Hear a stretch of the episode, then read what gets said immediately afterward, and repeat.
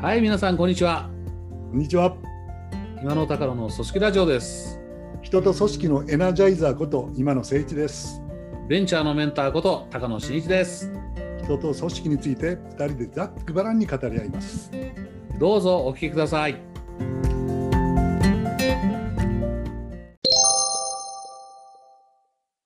はい、こんにちは。こんにちは。今の高野です。今野高野でございますよ。組織ラジオです。組織ラジオですよ。 繰り返し、繰り返してるだけってい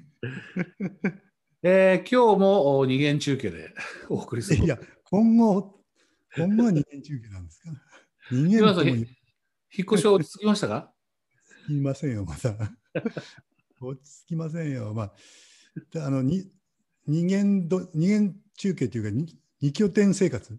うん、はいはい、そうですね。え家族は三鷹にいますので三鷹でもちょっと広い家やめようってんで引っ越してました、うんその引っ越しが終わって昨日帰ってきたっていお疲れ様です。うですの で、ね、あの2週間今日もうもうすぐ3週間になりますか、そうですね。ええあの引っ越し職人と化してますねあでも今日、今日インターネットもつながったとおっしゃってましたね。さっきつながりましたつながりましたああ、これで。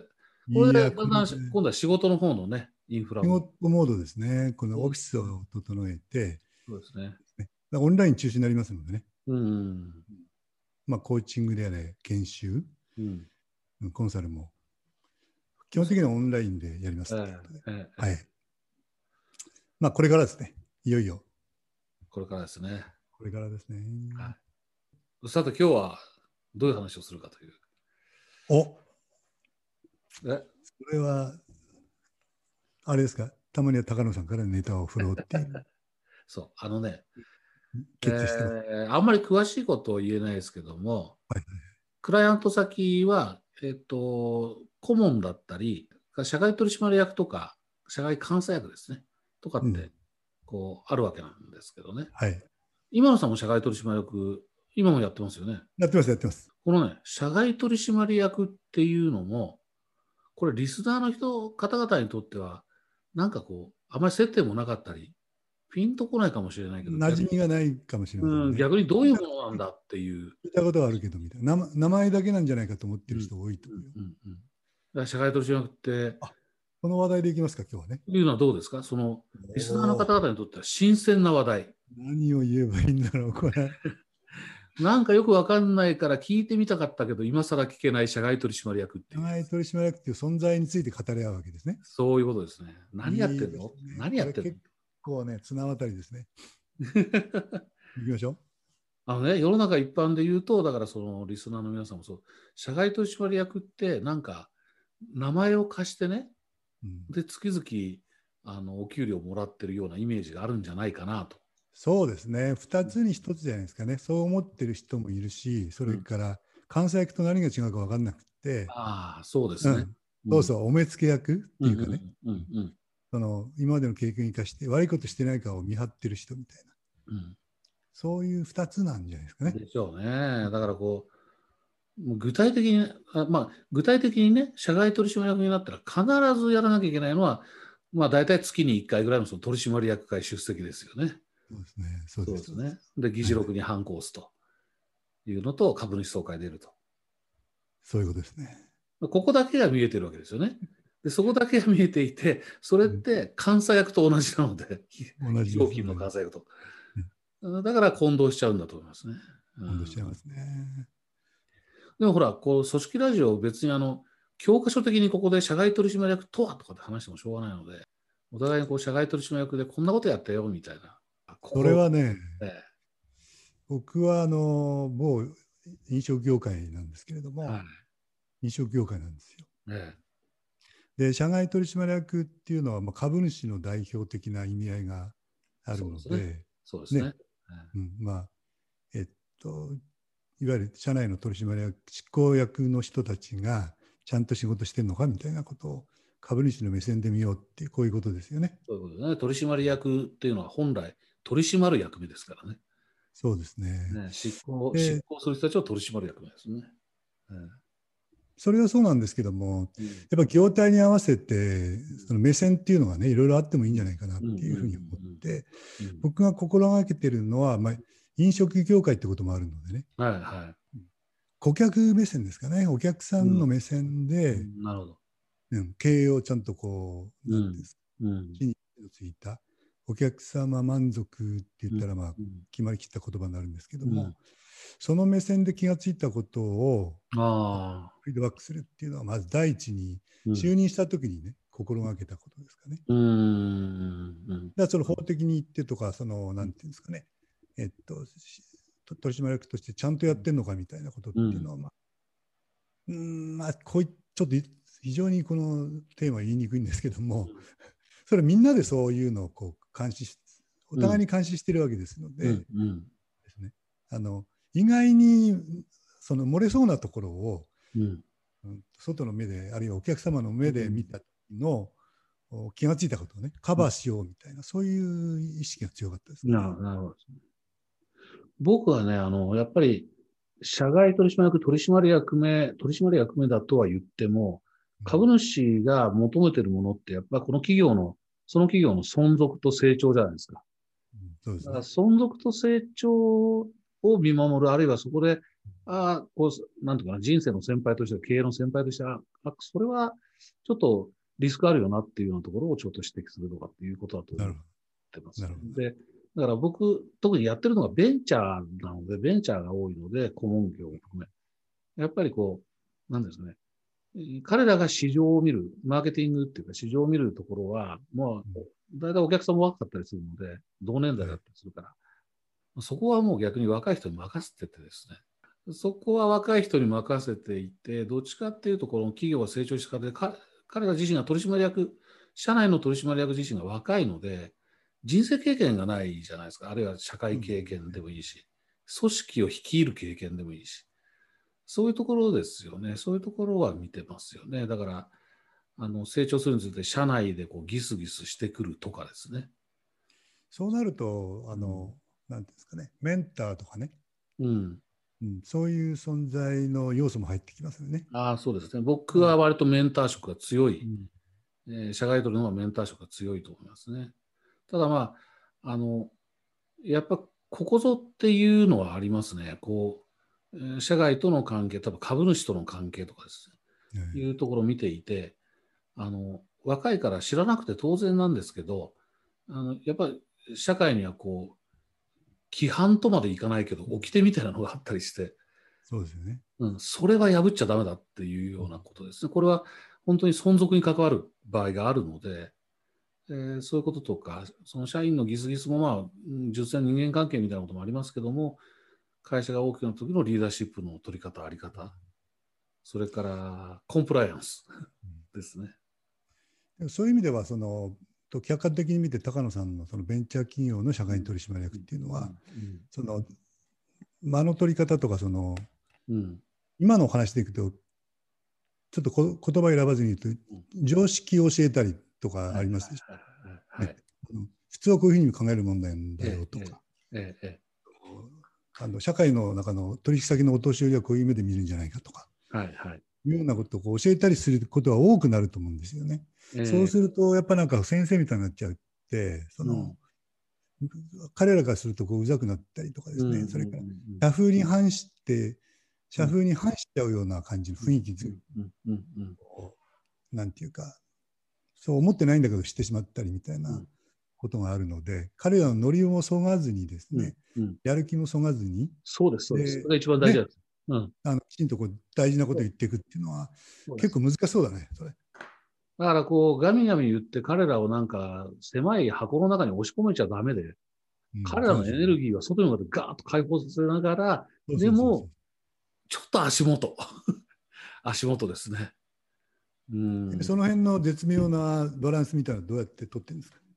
まあでも、あの、おかげさまで、その、僕が社外取りやってたり、顧問やってたりするところの経営陣とは非常にコミュニケーションよく取れてるんですよ。なるほどなるほど。うん、だから、あの彼らと話してる中で気がつく、あれ、ちょっとこういうこと大丈夫っていうようなことから始まったり、社員からの声から始まったり、うん、して、ああ、これはちょっとほっとくと致命的なことになりかねないなっていう時だけ出ていくって感じですね。なるほどね。だかえらその辺のこうスタンスを決めておく必要があるよね。ええで、そうですこね。のさっきのね、飲食業のうんうん社外取締役っていう意味では、その顧客目線っていう言い方したんですけどうんうね、んで顧客目線でこう見ていったときうんに、うんお客さんはやっぱここういうふうにうんうんあの不満に思うんじゃないかとか、はいはいおはいは客い。さん目線で見るとここがダメだよとかね、うんうん僕の理由に言うとバッドアンドローンが増えちゃうんだよね。ああ、そう、ダメ出しになっちゃったらね。ダメ出しになっちゃうわけ。ダメ出しになっちゃダメですね。そうするとあの僕の存在意義があんまないっていうかうんうんね、うんやっていうのは社内的にダメ出しするシステムがあるわけですし、社内の役員さん社内の役員さんはそういうことをやってるわけなので、うんうんうんということはそのだばダメ出しじゃなく、うんそのお客さんの目を伝えていくっていうううんうんうんうんことが、やっぱ絶妙ななんていうんですかコミュニケーションの取り方がありますね必要なんだっていうね思ってまあだから、まああのバカの一つ覚えですね僕的にはグッドモアですよね。うんうん、社外取締役のスタンスもグッドモアかなと思ってうんお店をこう回っててグッドですよねうんここが良かったみたいなとうか、んうんお店で何が一番いいと思ってやってるのか、うんグッドをまずこう明確にしていってうんですね、うんであのちょっとしたモアをうん提案するみたいなこういううん順番かなというのは大事かなという。そうですね、少しあの言葉を変えると、あれだと思いますね、そのやってる事業の、今おっしゃったグッドのところって、やっぱり競争優位じゃないですか、はいはいはい。すでに競争優位としてある場合もあるし、彼らが目指してる場合もあるから、やっぱりそこの競争優位はね、あのグッドを、グッドアドマーとか、グッドをやっていくっていうことでしょうね。うんあとね、僕ね、あの、これもありますが、やっぱ過去、あの、いた会社の中で、やっぱこう、会社が倒産しそうになる危機も経験してきてるじゃないですか。だはかいら、はいはいそういう時に何があったかっていうのを、もう本当に当事者だったから、こう、見てきているので、こういうところでこれは危ないっていう、だから本当に、うんなるほどなるほどだからもう転んで怪我するのは構わねえんだけど、まあ足の骨を折るぐらいまではいいけど、これ首の骨折れるぞっていうやつは、それはバシッと言わなきゃいけないと思ってる。なるほどなるほどこんな感じですね。それ以外はグッドの方でこうやってる感じですね。まあ、経験しないと分かんないリスクあるもんね。ああ、そうです、そうです、そうです、そういで意味すでね。うんそそれがこんなそんなことにつながるなんて思ってもいなかったから、僕なんかね。うんうん、だから、そういう予兆を発見するっていう感じですかなねる。ほあとね、今おっしゃったので、僕、ふっと思い出したんですけど、これはあの社外取締役じゃなくて、僕はあのリクルートコスモス、今のコスモスイニシア時代に、あるその支社の統括部長だったんですよね。うん統括課長だったかな、統括け、なんか部長が課長だったんですよ。その時にね、その時の支社長が、ど。あはいはいのある朝礼で言ったのが、すごい僕、印象に残ってて、嬉しかったんですけど、ほうほうほう僕はしんちゃんとしんちゃんの部隊がいることはものすごく助かってるんだと。実はその時僕、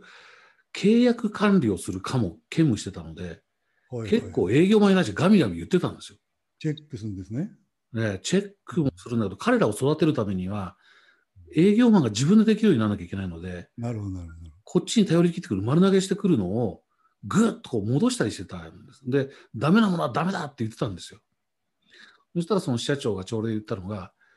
俺はそのしんちゃんやしんちゃんの部隊がいてくれて、ものすごい助かってるって言ったんですよ。でなぜかというと、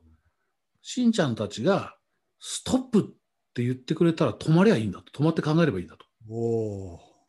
でも、しんちゃんたちを信じてるから、しんちゃんたちがストップって言わない限り、俺は前に向かって走り続けることができるって言ったんですよ。ー、かっこいいですね。それこれね、僕が今、社外取締役やってる時のさっきの話の流れでつなげると、お思ってるスタンスですね。でも緊張感あるね、それ。ありますよ。 だってほん本当に止めなきゃまずいじゃないですか。本当に止めなきゃまずいし、止めちゃいけないところ止めちゃったらまずいんですそうよ。そうそうそう。事業止めちゃうしね。そうです、そうです。事業止めたら意味がないんですよ。そうそうそう。っうん。てことはでもかなり難しいね。そのじゅ事業内容もちゃんと知ってなきゃいけないし、そうそうそうそね。う。うん。その辺はじゃあ今の社外取締役でもすごい勉強してるわけですね。まあ、勉強してるなんて胸張っては言えないですけどね、まあ、なるだけ社内の情報には接するようにはしてるんですよね。なるほどなるほど。うん。だから普通の社外取り、普通のとか世の中一般的な社外取りよりも、経営のメンバーも、あの僕に情報はくれてるような気がしますね。なるほど、なるうほど。ん、多分あの彼ら曰くは、だから自分たちが気づかないでやってる時に、高野さんは気づいて言ってくれるっていうことが価値だったりするので。そとうでいうこすとは、よね。情報を日頃僕にくれてないと気づかないですもんね。そうですよね。うん そこを価値だと認めてくれてる彼らが偉いですよ。うんまあ、そうとこも言えるしね。うん、そこを価値だと認めてくれてるんですからね。いや、でも価値を提供するのはどの立場でも必要なことだけども、えいや、ここまで話してる感じでも、社外取締役っていうのは絶妙なスタンスが必要で、そうですね。あの非常に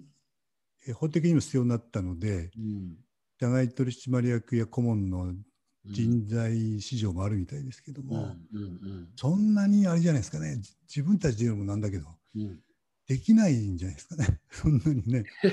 うんうんそういう結気がします構難しい仕事だなと思いながらやってますよ。難しい仕事ですね。うん、先ほどおっしゃった通りですね、もう本当にこうコントロールとか、すちゃんとストライクを投げないと、その辺の責任は重いですよね、やっぱりね。だからなんかあのお互いにその存在価値を認め合ってですね、うんうん僕は僕でプロパーの役員さん方のうん努力と仕事,、うん仕事のし日頃のね仕事ぶりをきちんとこう尊重尊敬してですね、うんこれも役割大事な役割分担の一つだっていうことで、えっとその価値を認め合うってもっとこういうふうにしていきましょうみたいなう、んその動き方をうん進化させていくみたいなうん発想が必要でうんだからそのためにもこう信頼関係を作っていく必要がありますようねん。その通りですね、その通りです。だからこう、この話の冒頭にあったような、こうお目付け役うんだと、多分こっち、社外取締役側は、お目付け役だという意識で言っちゃうと、もう、それは相手も心開かないですしね。本当そうですね。ねそう思います変な話、場合によったら、その、隠蔽しようとするでしょうからね、お目付け役が来たと思っちゃうと。そうですね。そうじゃなくて、やっぱり一緒に会社の発展、存続と成長を一緒にやっていくんだっていうスタンスでいることはものすごく大事だと思うんですね。だから社外取締役になる人がですね、うん僕がそれに十分かどうかは努力しなきゃいけないんですけども、うんやっぱりいろんな経験をしてないとダメですし、そうですね。うんそうですいろんな立場のいろんな視座とか視点とかですね、うんうんうんで見るっていうことが即座にできないとダメなような気がしますね。お客目線って決めたら、うんバカみみたいにそれだけっていうんじゃ全然こう使い物にならないわけで、そういうものは必要ですよね。だからね、あの高野さんたまに言うけど、あの社外取締役、取締役の専任のほら説明のね。あはいるあるじゃないですか。ああれります何でしたっけあの大体なんかね、コスモスが上場した頃から見ていて、これ、決まり文句、上等句だと思ってたんですけど、うんうん言葉は会社によってちょっと違いますけどね、えー誰々氏は候補専任の件ですね、そうそうそうそう。うんで誰々氏は人格、指揮権ともに優れって書いてありますよね。そうですね。で、これ、上等句だと思ってたら、これ、本当ですね、やってみると。 まあ、自分ができてると言うんじゃなくて、会社によっては豊富な経験とかね、はい、あと倫理観、高い倫理観って書いてあるとこあります倫理。観人格、指揮権、見識じゃなくて指揮権って書いてあるんですけど、人格、指揮権、えー高い倫理観、豊富な経験ですね。これただの飾り言葉、決まり文句じゃないですね。ですね。なので、なる人も、あれをその、うん、総会のうん書類の、うんまあ、ありがちなうん、定型の分だと思わずに、うん、それはどういうことなのかということで、ね、それに沿うような本当にそうです、自分作りみたいなのは必要なのかもしれないですね。ええそう思いますね。すっごい真面目なこと言っちゃったな、俺。なんか、まあ、まあ、どう思われるかと、もういつもの通りアドリブですからね。かなりアドリブでしたね。でも僕が一番言いたかったことは、ええあの立場が違って役割を違うんだけども、うんうん、一緒になってその経営を良くし、そうです。ね、そうです。そう。そうで、お客様に喜んでもらい、株主も喜ぶっていう、うんうん価値を高めることを一緒にやってるんだっていううんうんスタンスでいきたいですね。そうですね。そうすると、こう、なんとかな、こう、経営チームじゃなくても、管理職の皆さん、マネージャーの皆さんとか、メンバーの方々も場合によったら、社外取締役を使うことだって実はできるんでね。そういうことですね。うん。というぐらいのつもりで見てもらえると、そこう思ちいらまもすやりやすいですよね。おで互い引。き受けている以上使ってもらえるようなね、うん。うん、自分のそのうん人格識見と経験とうん。ですね、それを磨くことをそのつもりでやる必要があるってことでしょうね。はい。そうなんです。まあそんな感じです。えー今日はこの、あれですね、今の、今野さんの最後の言葉が、もう本当にうまいまとめになっていたので、 なんか役目が今日変わりましたかね。ちょっと、ちょっと変わりましたね。 まあ、たまにはそういうのもいいかと。 いうことで、今日は、えー社外取締役について語り合ってみましたと。いやいやいや、そういうことがあるんですね、組織ラジオで。ですね。でもまあ、ね、組織として重要なポジションであり、でも馴染みが薄いからよくわかんないものなので、こういう時がたまにあってもいいですね。そうですね。で、しかもあの教科書的じゃなく、教科書的じゃないのが今の高野の組織ラジオらしいですよ。 自分たちの、自分たちの経験から来ることを言葉で言ってるっていう。思わず吹いちゃいました。ということで、今週は社外取締役についてお送りしました。来週もまたお楽しみに。ありがとうごあざりいがとうございまますし。た。失礼します。失礼します。